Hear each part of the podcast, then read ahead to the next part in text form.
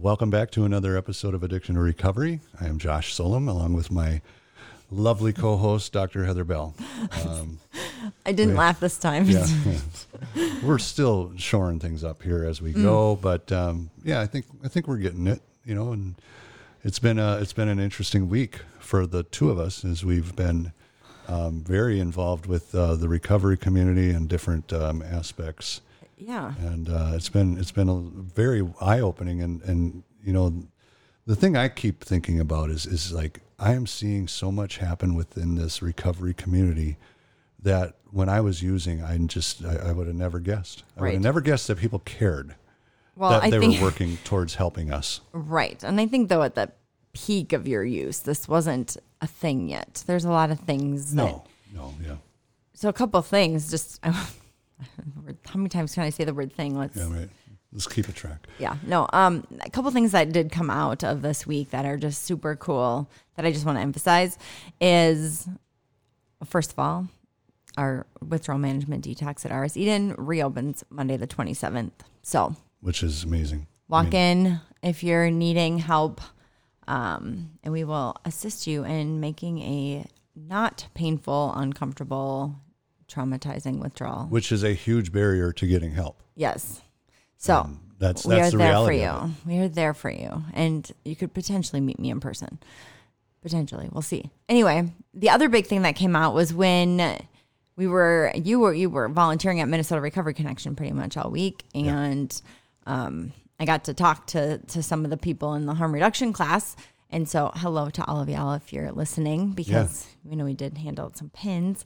And I just want to say uh, to all the people who are CPRSs because again, not only would y'all have made my life so much easier when I was really starting this out because it, it's invaluable the the care and the help and the everything you provide which quick tangent on that if you're a healthcare provider like a physician or a nurse or a PA or a nurse practitioner or whatever and you are just like I need help with my patients and whether social work available or not just pull peer recovery into your facility it is you need it or at least get involved with a peer recovery something that you can at least refer your patients Right. to look into it look Like, into that- it and if you want is- help no matter where you're located in the country i don't care i don't know what the i know they have it in other parts of the world too They but do, yeah. if you're especially if you're in minnesota just email us and if you're out, of minnesota i can probably find people that know people um we can help connect your facility peer recovery is a must. Revolutionary. It is super revolutionary. They can do all the things that we just wish we could do, and they have an automatic buy-in. Anyway, I could just go on and on and on. Um, but the thing I want to say is to the CPRSs out there, it is okay. Like you're doing what you're doing, and you're doing it awesome, even though it feels really hard sometimes. And everything you're feeling, especially sitting in that class with several, everything you're feeling, all of everyone's feeling.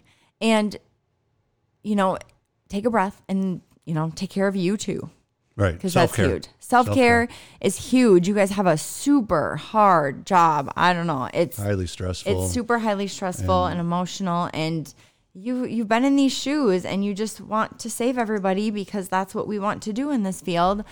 Um, and I think when you've been in the shoes, it's harder than even my perspective. And so remember to just take care of yourself and you are making amazing worlds of difference even if you have a client that returns to use and you never hear what happens to them them again you still had that one sentence that you might have said that might stick with them forever and change their lives so I don't think there's ever any negative um, with a with a a good trained, um, well established P- CPRS. You know, we learn how to how to interact. We learn how to motivational interview. We learn how to work with them. I don't think there's ever anything that you can say that uh, this was a bad thing that came out of it. you Right. know? And- there's always something that adds to it, even if there's a, a, a very you know dire uh, outcome. You know, where there's maybe an overdose or you know, return to use that you never hear them back. There's still always something good that came out of that. There is, and you might not see it. It might not be that first person, but there there's a ripple effect, and yes, and It's I do. reframing. It's, It's totally reframing of the s- reframing, framing, and I know that people maybe from my area of this field or other people who, of course, just don't understand addiction at all might question it. Their training is intense and they learn things that you don't learn, in med school. There's things you don't learn when you're doing your addiction stuff. It's, And it's, it's on the- very specialized education. So, anyway, I just, and I'm, I could go on and on, but I won't. So, anyway, just self care and keep up the good work. Well, and that's what we, we were talking about in that training um, at the end when everybody, because I had a chance to sit in on it. I was volunteering, but there there wasn't the need for me to volunteer where I usually volunteered. So they just asked me to go sit in on this, and I was just blown away by the the amount of um, that their buy-in from this group was just uh, mind blowing. And then what they were sharing at the end was very emotional about how they just, like you were saying, they just really get emotionally connected and they feel like this stress of like if they don't succeed, if they don't make it. The thing I was thinking about is, you know, oncologists must have to deal with stuff like this all the time yeah. because of the the success rate you know is so fluctuating based on the certain circumstances Yeah. or a priest or a, a, a pastor you know Right. I, i've seen this you know where a pastor has, has got so much you know calm and peace to them even in death situations Right. You know they know they did their best. They know they counseled this person their best if it was if it happened to be like a, a tragic death. Right. and it's just it's one of those things that i think if it's harder for us as, as cprs is because most of us i would be willing to go on a limb and say that we are empaths. And that's the reason why you know a lot of a lot of people that are in substance use disorder have that. And the ones that the are empaths really, are big feelers. yeah. And the ones that really have it are the ones that reach out to help others Right. And So- that sometimes pulls them back in. yes so anyway Anyway, so a couple just final words on that. Self care. Set your boundaries early. Mm-hmm. Self care and have grace. Have grace with yourself. right You know? and we'll talk about that in, kind don't take episode too. ownership of everybody else's things. You can only control you. Anyway, Exactly. And and I'm the one thing I want to say is, is everybody at you know Minnesota Recovery Connection. I mean, they've just been so wonderful to me. Um, into the recovery world in general, world, let's they are be real. so genuine with what they're doing. You know, whether it's Caddy or Aaron or John or Justin or Sarah, all the people that I've had in, you know been in contact with have just been so genuine with what their what their aim is, and I'm just I'm I'm honored to be a part of it. Yeah. And so, if anybody has any questions about recovery in general, just doesn't even have to be about being a CPRS or doesn't have to be about getting somebody help. The Recovery Connection, Minnesota Recovery Connection, is such a great way to start. You know, just that's the first phone call in my mind. After so- you email us. Right. Email us. We'll give you the number. Yeah, yeah. Anyway. Anyway, um, okay, so just we've kind of been doing this celebrity highlight at the end of episodes, and we're going to continue that. Now, if we have a guest on, maybe not every time, just because we like to go way to the time with the guest, but you get stuck listening to us again on a really cool topic that I've got to hear you present on, I think once, maybe not. Um, so today's celebrity highlight that we'll talk about at the end is Sir Elton John. Sir, I forgot that he's That's what he knighted. goes by. Yeah, knighted, yeah. I'm going to give titles. Well, they've earned Don't it. use mine, but I'll give you yours. Well, anyway, that's that's you know, kind of a teaser, so that if you get bored with the topic and you want to hear about Sir Elton, um, you have to stay tuned. it's quite the story. Anyway, um, so what what the topic is today is based on a talk, and like we did the last one on the on yours on the uh, prescribing habits and and Chronic you know pain the chronic pain thing. You had just given a, a um, presentation on that.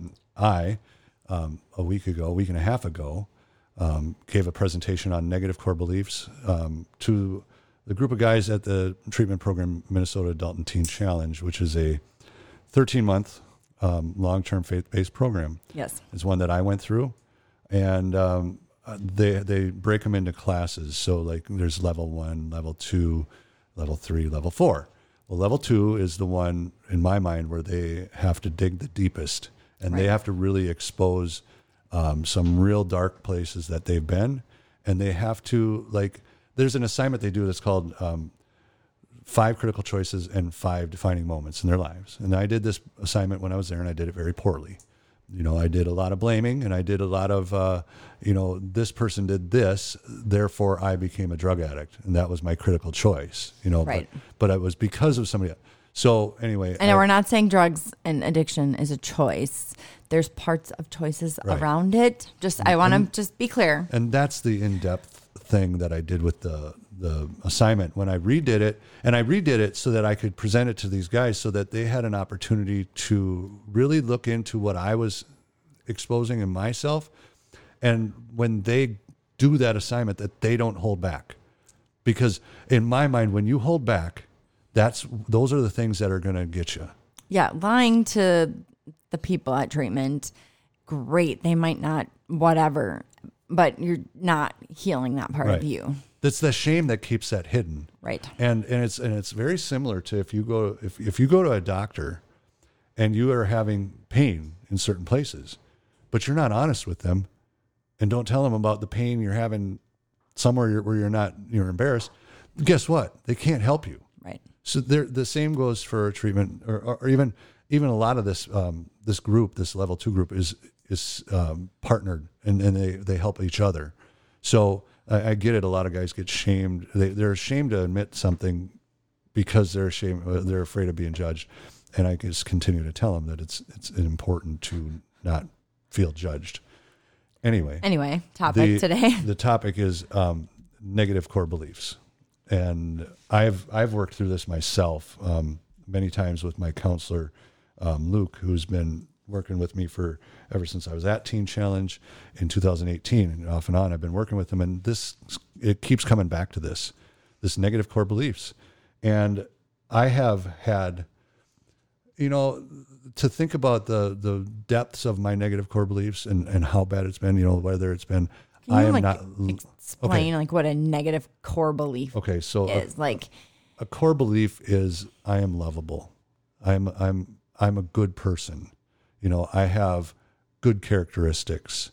I am a good dad okay? Uh, i think i think a lot of people have um, core beliefs that they are inherently good. You know like people that go about their days normal life you know and, and are are honest with themselves when they are you know doing their motherly duties or their fatherly duties. They care about their kids and they truly believe that they're a good parent when you end up in in a situation let's just use me for example. I started using the painkillers and then i ended up um, losing my job my my marriage and all that. And then i ended up running away. Um, abandoning my kids um, you know abandoning my ex-wife you know financially i was not there for anybody um, becoming you know in and out of jails in and out of treatments.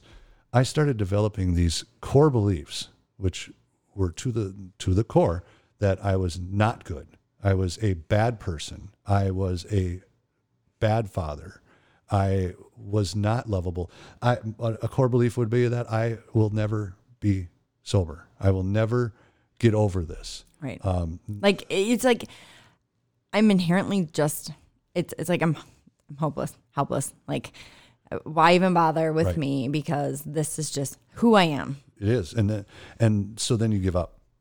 You know, you give up any any chance. You know, and and you try and convey that to other people. You know, you, you basically you want other people to see it in you because you believe it in yourself. Right. Like don't waste your time on me. Right, right.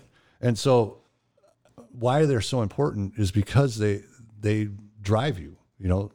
If if you have negative core beliefs, they're going to drive you into a ditch to try and hide or to try and self-medicate, you know. I, I was just talking to uh, somebody today about that escaping your negative emotions, you know, the, the being sad or be feeling like you're a failure. You know that's another core belief i'm a failure. Just that's who i am. I, everything i touch is bad. And so if you feel that way if that's your core belief then you are going to go in that direction Right. there's no reason why you're going to try and get better. You're manifesting it in your own life. yeah you're just accepting it and then you're just like this is as good as it's going to get so basically looking at you know you know i use this example as like core strength if you're if you're doing uh, you know weightlifting or you're training for a sport or whatever the importance of having your core strength is essential to building any other skills or any other you know muscles all that stuff you have to have a good core and i use my back injury as an example you know if the the core is is what's helping me progress. You know, to be able to walk further, to be able to lift more. If I have a core that's protecting me, then I can get stronger. So the core belief of, you know, I am good. I have the capabilities of being good. Then you can move forward and actually do those things and mm-hmm. do the work to actually improve. And so It's almost like if you have a negative core belief, it's like if you have a negative core, like go back to the sports things, you know, like if you have a negative core, it's like what is even the point of doing squats or doing any kind of bench press stuff because there's no point there. It's almost like you lack that motivation. So, you know, a negative core belief of I'm a failure and I'm not a good person inherently and this is just how I am and how I was born. It initially one might say well motivate yourself out of that well if you truly believe to your core that that is how you are like how do you motivate yourself out of that and what i would say and what i've seen with patients is in addiction is you know society looks at it, it's like, well, you're just numbing your pain. You're just numbing your pain. Or, oh, you know, you had a bad day at work. You come home and have a glass of wine. Take the edge off. Take the edge off. Take the edge off. And those aren't core beliefs yet. You know, it's like, oh, I had a bad day. I'm stressed out. I didn't do well in that test or whatever happened. And you're just going to kind of numb that for whatever. And I think that's kind of how it starts.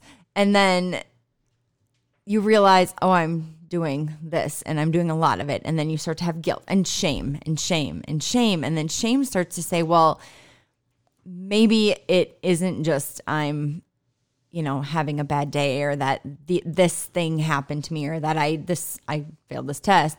It's maybe it's just I'm just a bad person. right. And so it's like, why am I trying so hard then if I'm just always going to get back to this failure point? yeah, you give up. And so with patients, I mean, you hear that all the time. And again, I just love the connection with shame because it's so true. Is with patients, it's trying to understand what they really believed maybe before they used drugs Right. or what they believed that led them to that or what happened that led to that. Um, and I'm not saying everybody had this horrible life story. Sometimes it is just an injury and led to it.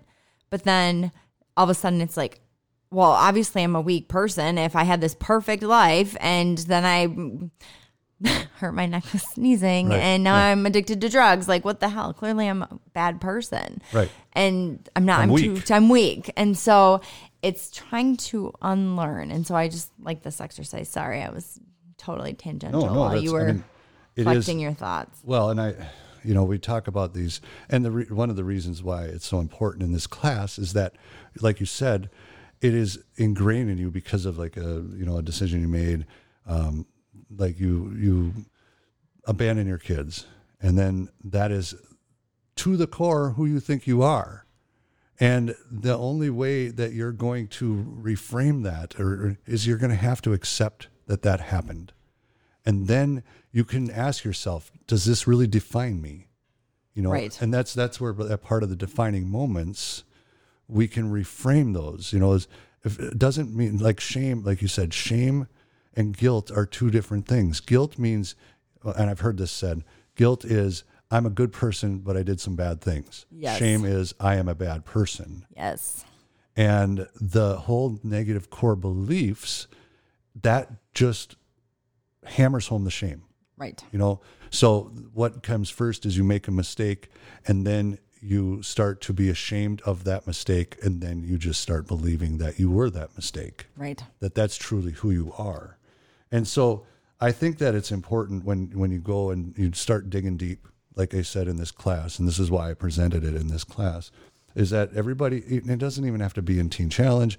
You look through any recovery manual you know even at the at the aana principles and the and the the steps is that you need to look at your past and find everything that you may have done and who you may have hurt and call it out you know? Mm-hmm. And then not just write it out and for yourself but you are called to in these steps to bring this to another person and to god and you are to say it all you know? Mm-hmm. Get it all out. Problem with this is that you're you're you're kind of uncovering some things that you have almost forgotten.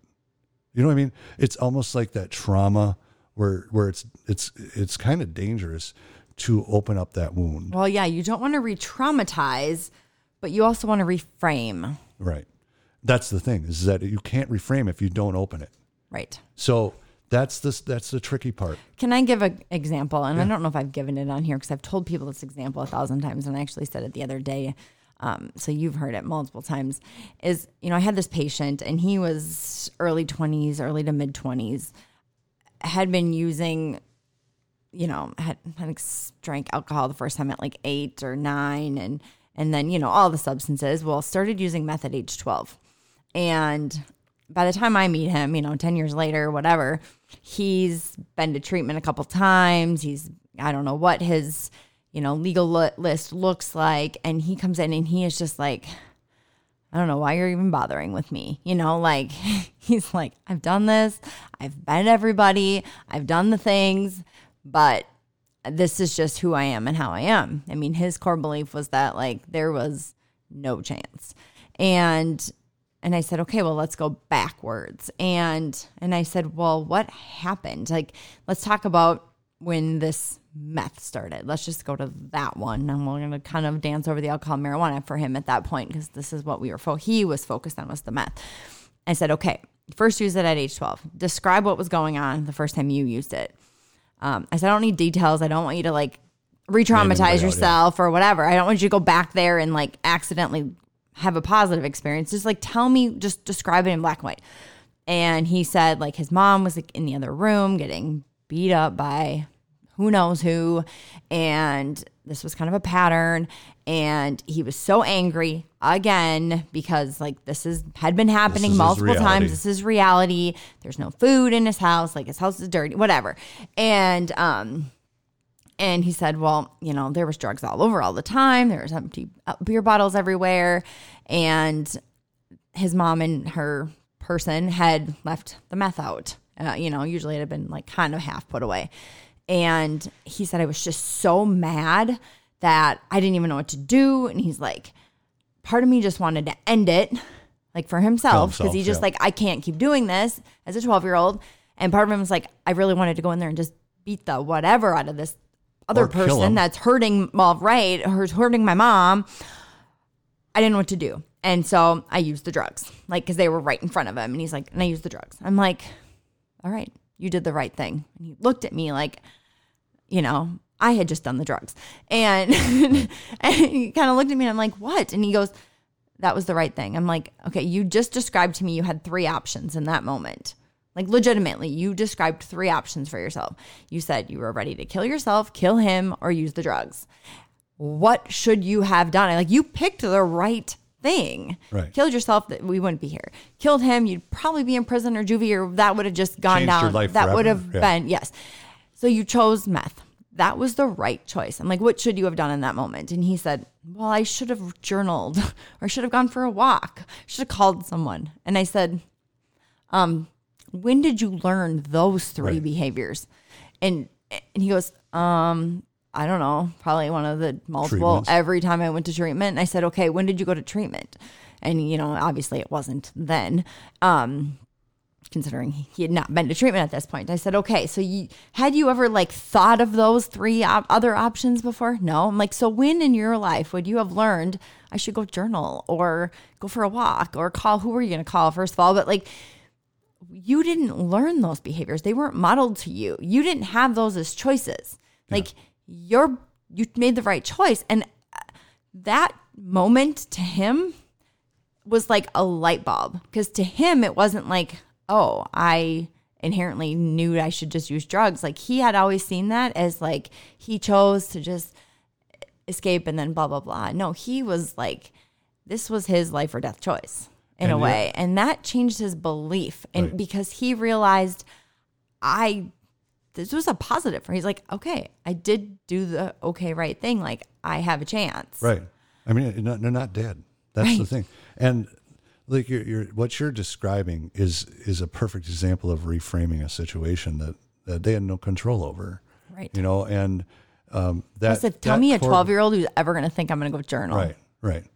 And, and Boy. especially in that situation. I'm just And- kidding. but yes. And then, you know, when you when you take that and you look at that, that's a negative core belief. Mm-hmm. I failed at that moment. I used meth. I started to use meth at 12. What an embarrassing, shameful thing, you know? Well, and this is the thing sometimes where there might be a difference in types of treatment facilities and or his readiness for the treatment Right. facility. I mean, or like kind of what you just described, like I wasn't necessarily truthful with my five critical choices. You know, for him, everything he'd even been told, well, I chose to do it at that point moving forward, where he hadn't yet uncovered the real truth behind that critical Right. choice. He didn't. It's it's a total different situation if you look at it, you know, with the with the more knowledge. I mean, Mm-hmm. knowledge is power. So if you learn about, okay, this is a situation that is not normal, you know, Mm-hmm. is something that you're not gonna learn in a textbook as far as when you're 12 years old and how to handle it. You're probably pretty ashamed of what's going on, so you're probably not telling anybody outside of that home. Oh yeah, you're not on. telling anyone at school this is going on. So as a 12 year old, you're tr- having to deal with this on your own. And and now, if you look back at it, you you actually can take a moment that has been a, a negative core belief forever, how long, and turn that around and reframe it to to say, you know what, you don't have to have this negative core belief based on this moment. No, if he was inherently an evil person, like essentially the legal system had made him out to be, he was a you know this evil, He was bad. sociopathic, antisocial person.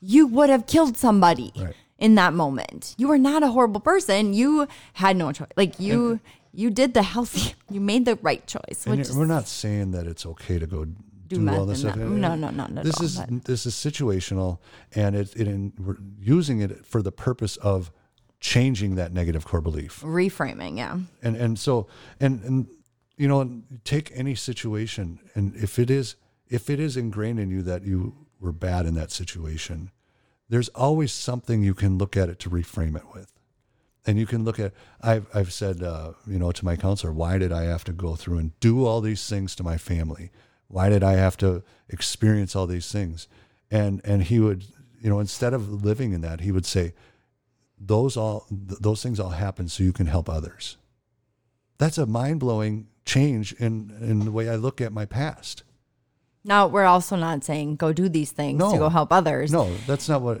I'm I- yes, I, no. I'm, I'm just and everyone it's a has way their to path. reframe it Yes, for sure. and it's a way to get out of that negative core belief. The other thing that it, it you know, especially in, in the faith based, is they're called strongholds, and uh, a stronghold is not uh, a, a war term, but it is in a way based on your faith and based on what Satan does. And a stronghold is described as a hab- habitual pattern of thought built into one's thought life. So Yeah. you know it's Same it's like, like it's just different different frame Right. so if you continually think about this. You know strongholds we, when i was given this presentation i asked them some examples of some strongholds and a lot of them had to do with their exes or the the rejection or the abandonment. You know the stronghold is that i'm not worth it. I, i'm never going to be loved. Since my ex-wife abandoned me and won't come back to me then i'm not good enough. Right. you know and so that stronghold has to be broken and you know and, and that's what this whole process is you know is, is finding a way like you said reframing it. And then beyond that now uh, we kind of have a good idea of what strongholds are and what negative core beliefs are. In order to truly change those negative core beliefs i am a firm believer that you have to forgive yourself. So we, we, what I did in this in this presentation is I I transitioned from the negative core beliefs because I didn't want to focus on that and just hammer home and and and make them you know tell me all these negative core beliefs. We basically just got them in that that that idea of what are some of my negative core beliefs so that they can internalize them a little bit and think about how they're going to use this information in their assignment. And then we talked about forgiveness, you know, because everybody in this world has something to be forgiven for. And if you're sitting in a long term uh, treatment center, you probably have a lot that you're you're dealing with. Right. So and most people, I would think, sitting in that long term recovery or any treatment facility or anybody in use, probably doesn't see it that way at first. They don't see it as, I have a lot of forgiveness to give. No, they probably see it as, man, a lot of people better be forgiven me, or they they need to make amends with a lot of other people. Right. And they probably do. And when we say you have forgiving, and that the, the way I see it is not that you're blaming your ex-wife and so I need to forgive her for doing this. No, because that's still not taking ownership. Well, But it's it's it's looking at the situation, reframing it and forgiving all parties in the moment, including yourself. I, that's why I want to clarify. When I said forgiveness, I my first step is not. It does not go outward at all. All of this forgiveness that I was talking about with these negative core beliefs was all internal. You know, because you have to forgive yourself if you're going to change those negative core beliefs. If you are going to change it from I'm a, a horrible parent, I'm a horrible dad. If you're going to change that to I'm a good dad, you have to forgive yourself for all the things that made you believe that you were a horrible dad. right. And and this is where I bring in the fate thing is that I always talk about you know, if you're a true believer, then you have then you believe that God has forgiven you. You know, this is the Christian belief, the belief in Jesus. If you believe that, you know, this is what Teen Challenge teaches, but you have to believe that you are forgiven for your sins. And if you are forgiven by God, then who are you to not forgive yourself? right? But it's And, I'm- and it's It- not no, that no, easy. I'm it's not, not, that it's easy. easy. No, I'm just gonna give everybody the. I'm gonna. I'm gonna give you the devil's advocate side. Not bad verbiage Right. at this moment. Pun? Um, of that because some people use the, and I just read this. Like, do you do you do all these horrible things because you know you're forgiven no matter what? Well, no. Um, and yes, I'm forgiven by God, therefore I should forgive myself. Yes, you should, but you need to also acknowledge and understand what led to it. And I think that's where what movie was that? Um I don't know. The one movie that The Shack um where, you know, they're going up and it's you don't want to forgive this person who's harmed you and harmed you and harmed you, but God knows the story behind them that led to that. You know, like forgiving yourself is hard, but if God does, you need to understand why God was able to forgive you and go kind of go deep. And this is that whole reframing it is looking at the whole thing. Like I don't think it should be as simple as I forgive myself for being a bad dad. No, No. it's it's really doing this reframing work. and that's where that that's why I talk about that that whole negative core beliefs is is identifying all of these things that you felt were your definition, what Mm-hmm. defined you as, and and the reason why you, you know you have to reframe that is because if you continue to believe it, there's no, I don't see any way that you're going to get better. You know, like the, you're always going to have that hatred inside, that self hatred, and that is so powerful that you have to do something to because it's going to lead to Well- it's going to lead to suicide. Well, and the other way I think it leads is to externalizing your recovery. You know, this is the patient where you say, okay, you're in recovery forever, how long it is. What keeps you in recovery? Like, what keeps you going? And when they say, my kids, my wife, my job, and then I pull out the million dollar everybody hates me question of, okay, they all got in a car accident and died right, now. What are you going to do? then, you know, I get daggers. But that is where you can't externalize your recovery. And I think people who aren't truly forgiven themselves and haven't reframed their core beliefs are those who tend to externalize their recovery. Right. You know, you're you're in recovery for them. You owe them, but you still inherently think you're a bad person. Right. So if they all go away, you got nothing to live for if your core beliefs are still there. You know, your recovery has to be for you. And that's the whole you need to spend like it is okay almost every day or more often to, like your recovery has to come first Yeah. before all the external things. And so if you're noticing you're in recovery for all the other, it's really time to examine and reframe your core. That's always a, a scary thing for me to hear from somebody and even think about myself because, and I may have used this analogy on here before, and if I did, I apologize, but looking at the way other people, in, you know, impact you, whether it's what they think about you or if you're doing something for them and not for you. It's like going out in a cabin where it's in the middle of the woods and it's middle of winter and it's cold and trying to get warm by starting fires outside the cabin. Right. You know, that that is the analogy of I'm going to let other people give me my worth. Right. It's never truly going to change you. It's never well, unless it lights the cabin on fire, Right, in right, which case the fire is now inside too. And it- Yeah. anyway, but if you that's that's the whole idea of of forgiving yourself and one of the one of the problems is is that you know you've hurt so many people that you don't believe that you can get better or that you're worthy until they forgive you so this is where I want to interject. I'm sorry. Is for the people who are not the people using substances. So we're talking the support people, we're talking the families, we're talking the friends, we're talking the people who have been burned, Yeah. in essence, and have been hurt. This is an important message for you to hear as well, because having to reframe and learn to forgive yourself. I mean, everybody has something that they like probably have some shame over, or probably hold inside, or whatever that we all need to forgive ourselves for. But if they're going back and your person is really having to go through these core beliefs and are forgiving themselves and they're in a contained 13 month environment, a teen challenge, or wherever they might be, and they're really working on this, they're still very vulnerable. That I get they need to make amends with you too. That's part of it. You know, you need to make amends. It's one of the steps as well. Even if you're not doing 12 steps, you still need to make amends. It's the external people now not offering up that forgiveness. Now you are continuing to shame that person. And so those fires, you might have forgiven yourself and you're all nice and warm in the fire, but they're by them continuing to shame you, you know, it's it can be damaging. It can be very damaging. And especially when you're really starting out on trying to to change changing your whole core belief doesn't just change overnight. It's a constant active act just like recovery is active. Like you have to not get complacent. So if somebody else while you're in this early stage of okay i'm worth it i'm worth it i'm worth it and then you have everybody else saying, yeah, but you did this and you did this and you did this. Yes, I did those things. I'm going to make amends and I'm going to continue to dance the dance and walk the walk and do what I need to do.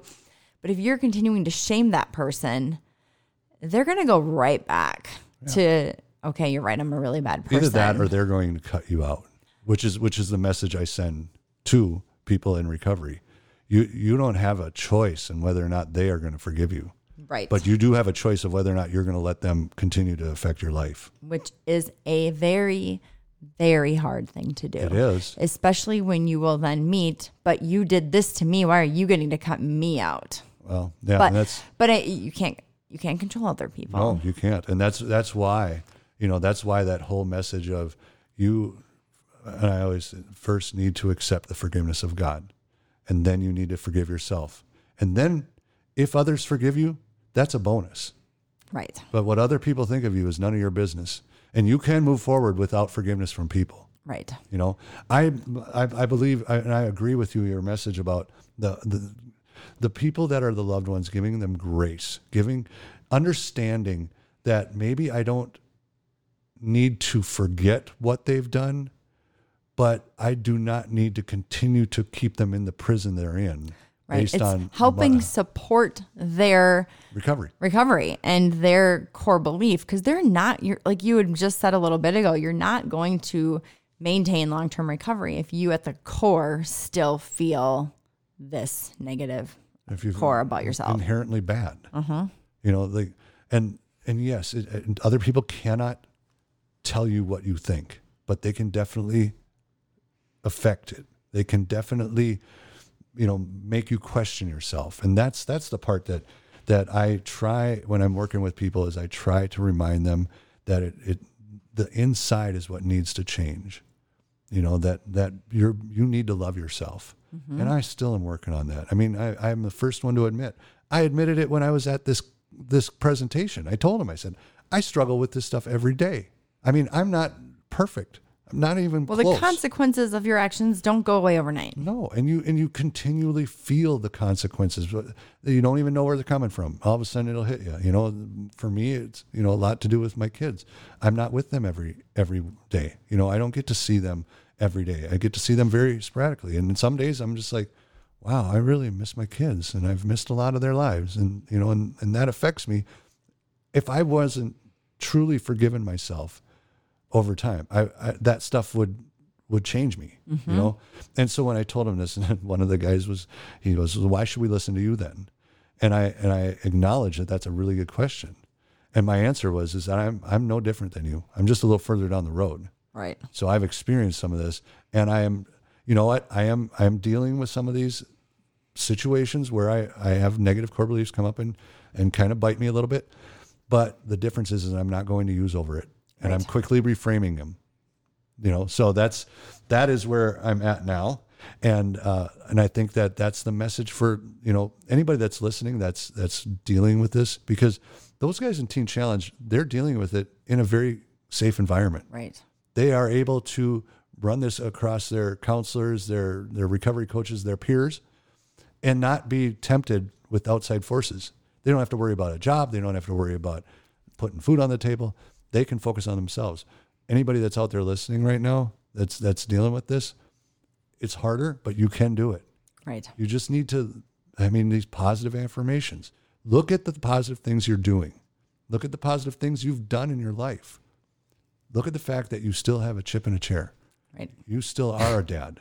Yeah, and that's not a bad. That, uh, that was, that was good, actually. I'm you- just like, you- wow, that was that was. Is that like a thing, or Well, just that's like a poker thing, you know. Like, oh. like if you still have a chip. I was thinking like game- your recovery chip, you know, No, like if you go well, that- like your coin or whatever well, it is. it's a pun, you know. Uh. so I mean, but you're still in the game. Right. You, you know, be kind to yourself. Right. like like Mike says, love wins. You know, and and, and yes, this message is for the the person, the substance use disorder person, but it's also for family. You Okay. know, Can I add something that I heard once? absolutely.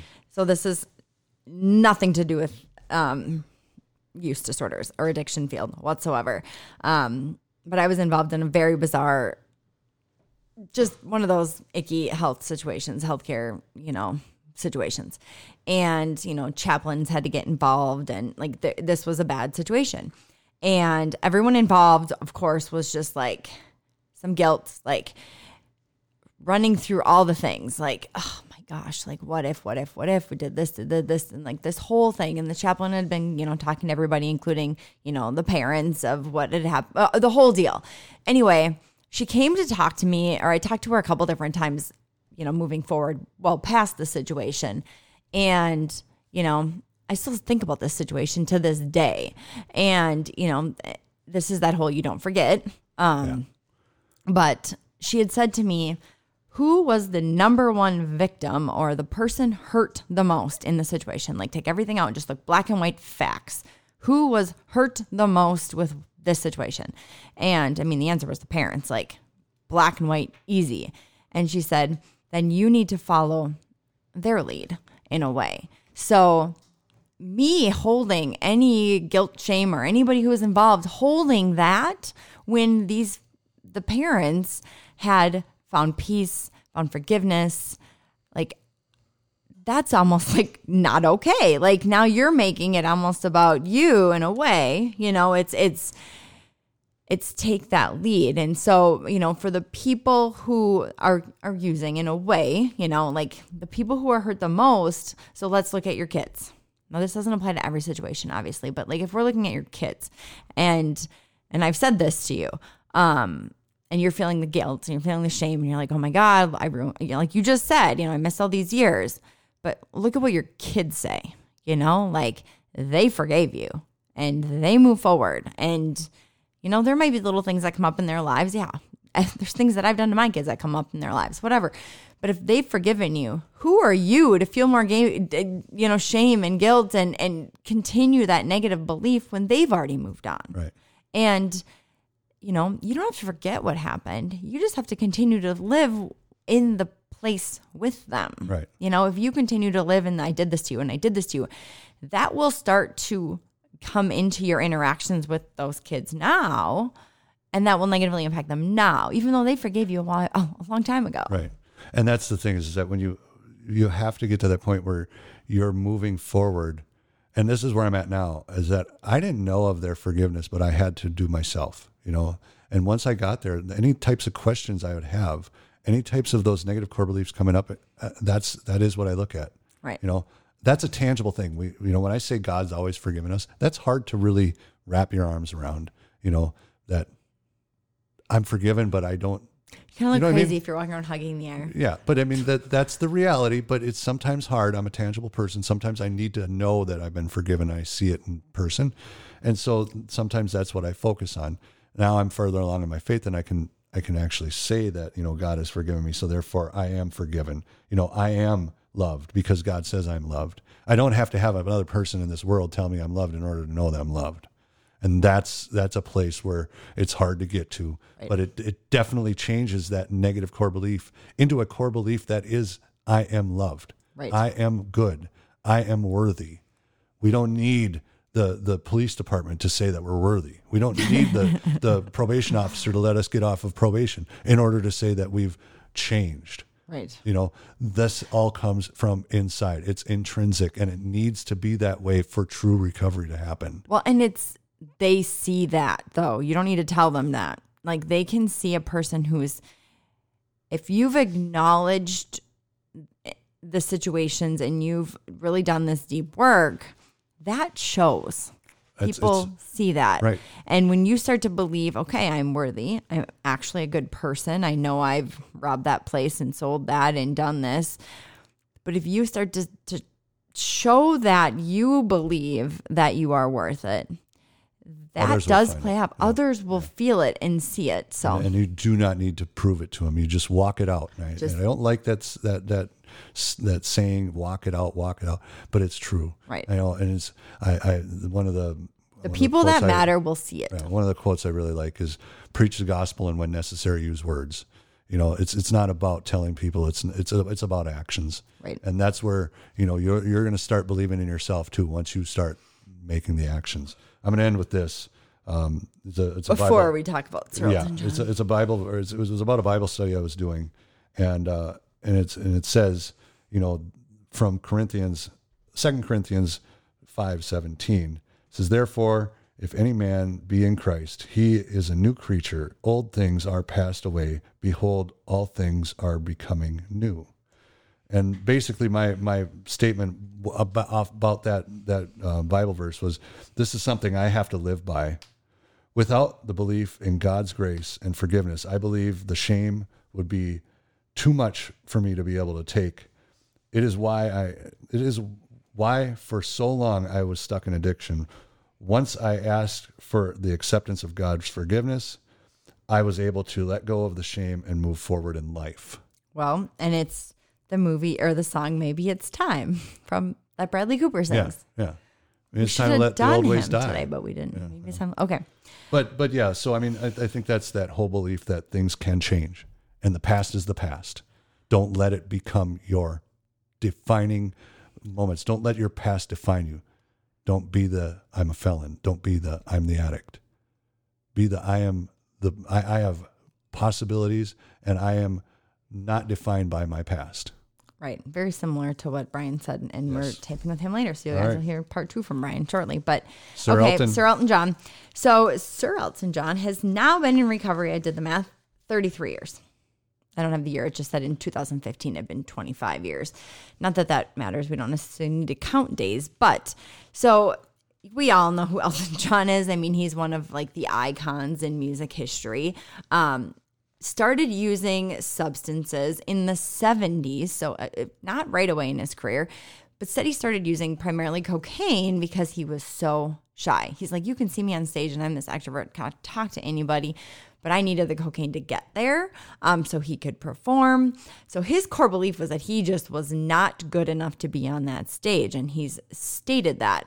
Um, he also took a minute to to kind of embrace and you know his sexuality and so that was also part of it as well he had the core belief that he was there was something wrong with him um, and so he started using cocaine and he um this kind of just perpetuated a couple different you know the 70s and 80s were just very difficult for him um initially the cocaine he said opened him up and then it closed him down and it isolated him this then also perpetuated into the eating disorders. And he he said he would do cocaine, marijuana, Johnnie Walker, and he'd be up for three days and he'd crash for a day and a half. He'd get hungry, he'd binge, he'd like binge on a lot of things, and then he'd vomit because he was bulimic, and then start the whole thing over again. And he said at one point this was just who he was, and so this is just what he did. Um, his manager uh, kind of had made a point once when he was starting to, to ask his management to change the weather, and but people just kind of. He said because I had become such an icon and I was so good on stage and so good that you know the cocaine gave me that initially that no one like people were afraid to say anything to him. They're like that's just how he is, and that was like his like, so he just started to believe that. Like, oh, I, like he almost had a free pass. Like he got to use drugs just because that's what he did. Um, that happened. I mean, it's a common story when, in, yes. in music for sure. So, kind of what helped him actually, interestingly, find recovery is, you know, Ryan White, who is a famous, like, the f- poster person, which is kind of a weird poster thing to say it like that um, for the AIDS, for AIDS. Yeah. Um, through he, a transfusion through a blood transfusion. Young yes. kid. Young kid. He, Elton John, met Ryan White and his family, and um, he actually said it at one point. Elton John did say, I came out HIV negative. I was the luckiest man in the world. And although Ryan White didn't contract HIV, you know, except from a blood transfusion, meeting him just kind of changed his wor- mind, right. like totally just baffled him. He's like, How did I, with all of this history, come out like this and this kid, kid yeah. who has hemoph- who had hemophilia, yeah. which is why I got a blood transfusion. Um, and so when Ryan White died in 1990, he said within six months he like became sober, like and stayed there. I mean, he was a pallbearer in this this kid's funeral. Wow, I didn't know that. yeah, I found that out today. Um, he also started the the World AIDS Foundation, the Ryan White AIDS Foundation. Okay. Sir Elton John did, so yeah. that's all him.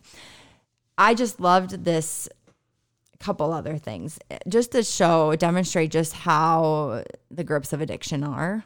Um, that people don't quite understand. It's like, you know, like you always talk about the pain of recovery being greater than the pain of use and how, you know, you, you have the potential to die right now, but you, the drugs just win. He actually said at one point, like this was a pattern for him. Again, this is just who he was. He'd have totally just used a bunch of stuff. And if people don't know, if you mix cocaine and alcohol, you get a stronger substance called cocaethylene. It's like makes both better. I mean, people inherently know that, but it's actually a real thing. Um, and he had what he called epileptic epileptic seizures, which alcohol withdrawal seizures. Um, would like have code blue called on him, put to bed, and then he'd like snap out of it 40 minutes later and snort another line. Right. Like yeah. that is that is the throes of addiction. Um, but to end, um, is a quote he made or stated in 2012 to NPR.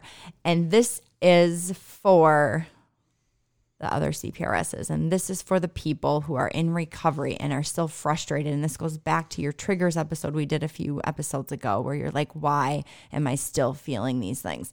2012. So this is almost 25 years into his recovery. He said, I still dream twice a week at least that I've taken cocaine and I have it up my nose. And it's very vivid and it's very upsetting, but at least it's a wake up call. It's like he says, you know, basically goes on to say, like, he wakes up, he realizes I didn't do it. And that just reminds him, I am sober. Right. So, well, and, and it's two, again, two ways you can look at that. You can either be ashamed of having that, or you can look at it like Elton and say, it's as a reminder. Reminder that I'm here. Yeah. I'm, I'm not cured but it doesn't have to be that way. Right. And, and so I know it's very upsetting to, you know, like it was upsetting to you just with that triggers episode that we talked about. And it's, you know, doesn't define you. Right. And, and, and I've talked about it often how using dreams can be very scary. Right. You know, it can be worse than any nightmare you've but ever that had. That does but. not mean that you're not in recovery. That right. does not mean you're about to relapse. It does not mean anything. And I think a lot of people freak out thinking, oh my god. And families really freak out thinking who knows but no and i think that this is elton john was a great example to go along with the negative core beliefs because of what was pushing him or yeah. leading him to use. And and you know and that's the mm. that's the thing i want to just end on is just you know anybody and this is why we do the the celebrity highlight is that anybody can have these negative core beliefs. No matter if you're on stage and tens of thousands of people are paying money to come see you, there's a lot of people that deal with negative core beliefs. You're not alone in this. Okay, I want to have one more thing. Yeah. Because I forgot about this and it really does add to the core beliefs. Um, even well into recovery. Now we're like 25 years into recovery. He um he had this like medical thing, his appendix, so nothing dramatic, like near death experience. Um, he had many of those while he was using. But anyway, this medical thing in 2013 kind of was another wake up call to him because he realized he was now addicted to work and so has backed off if anyone follows Elton John that closely. But what he realized is kind of one of his core beliefs that he just always needed, needed, needed more. Like nothing was ever enough for him. Like he just needed, needed, needed. And he said, I can't have one pair of shoes. I can't have one CD. I can't have one bouquet of flowers. I can't have one car. I can't have one ornament. I always run away with that. Like with it, like meaning you, he just always needed more. So it was just this moment to really reflect on his whole life and the belief that more was better, Yeah. and it made him slow down. Right. So Find contentment, people. I really do. I really contentment, but not complacency. There's a fine line, but do find contentment because that's where you find peace. And and I think that's what my whole point of this whole negative core beliefs thing is is you don't have to live in that. Find the peace. Be happy with yourself. Love yourself. And that goes for other people too.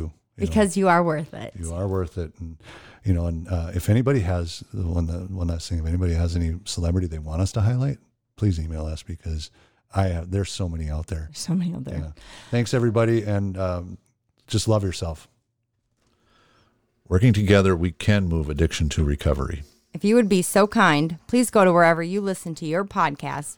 Give us a five star rating, possibly a comment, but for sure click to follow us so you never miss an episode. Most importantly, don't forget to share our episode with a friend. And as always, if you would like to ask us a question, have a topic recommendation, or would even want to be a guest on our show, email us at addiction to recovery podcast at gmail.com. That's addiction, the number two recovery podcast at gmail.com. Or follow us on Twitter at A2R Podcast or on Facebook or Instagram at Addiction to Recovery Podcast.